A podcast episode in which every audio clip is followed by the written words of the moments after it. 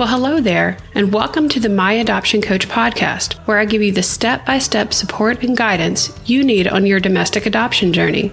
My name is Amanda, and I'm an adoptive mom of two on a mission to make your adoption easier, faster, and more affordable because no one should walk the domestic adoption journey alone. Well, hello there, friend, and welcome back to the My Adoption Coach podcast. I am so glad you made the decision to join us today. Before we get started into the fabulous content I have for you today, I have a little favor to ask. Would you please take a minute to follow the podcast? It's super simple. All you have to do is click on the three little dots in the top right hand corner where you're listening to this on Apple Podcast and click follow. And I would be a over the moon, thrilled, and joyed if you would take a minute to leave me a rating and review. You see, I read each one of those individually and I use that to help me shape the content that I'm going to be sharing in future episodes. So it'll help me understand what you need more of from this podcast. Thank you so much for taking the time to support the podcast. I really do appreciate it. So there are five things that adoption profiles that get picked faster have in common. And before we dive into those five things, let's make sure that we're on the same page as it relates to what your adoption profile is. Your adoption profile is not just an adoption profile book. And if you've been around me for the past few episodes, you know that I believe adoption profile books are dead that there's instead a better way to use different elements together to create your overall profile to uh, share with expectant parents. And those, again, as a reminder, those adoption profile elements are an adoption profile website, adoption um, social media accounts. It is using a maybe an adoption uh, brochure or an adoption profile booklet, which is less than 10 pages that's mobile optimized where you can actually look and read it on your phone in a more easy fashion than an actual profile book. So when I talk about the five things, it is as a result of analyzing all of this and then talking to expectant parents that engaged with a combination of these different profile elements. Okay. Just want to make sure we're on the same page there before we dive in. Okay. So the five things that they have in common.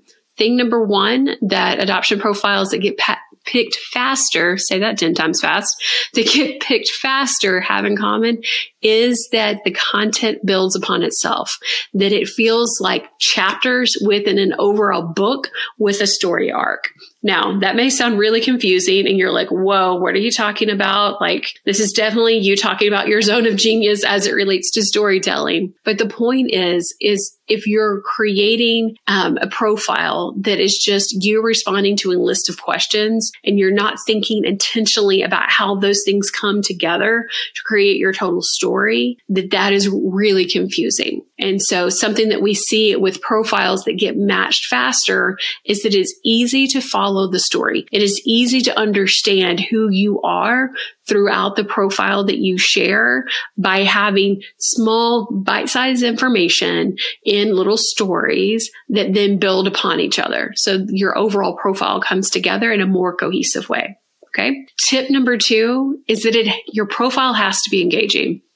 Now, I know that may freak you out as, as, well, but you need to think about a combination of the content that you're sharing. So what you're talking about, as well as how you're sharing it through photos, through videos, through the way you write your words.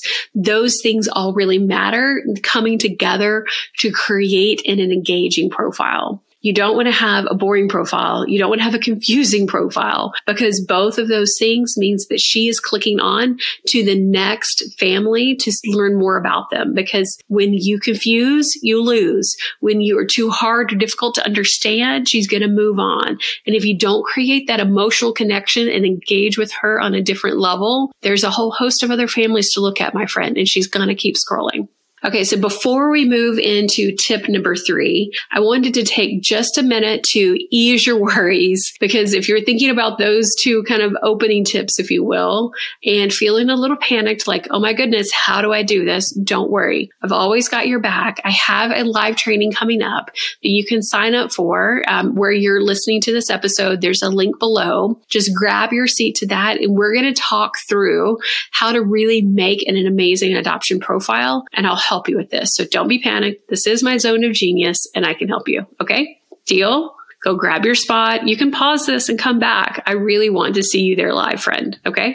All right. So tip number four, we have got to appeal to the different learning styles whenever it comes to appealing to the different learning styles, I know again, this may seem a little confusing, but people take on information in a different way. Some of you are going to prefer to listen to this podcast. Some of you want to see me talking with my hands and, you know, moving hair out of my face because you're a visual learner. And some of you would actually prefer to go read it over on my blog than to hear me or see me at all. And that is because you each have a different learning type. And so you need to make sure that the profile that you are creating really appeals to those different learning types through all of the different elements that you are using, as well as the content you're sharing within those elements.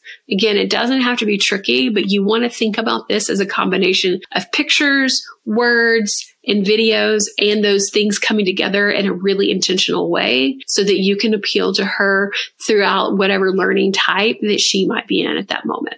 Okay. So then the final tip, and I know this is going to seem really um, confusing or or intuitive depending upon where you are in your journey. The things that help you get picked faster is standing out from the crowd.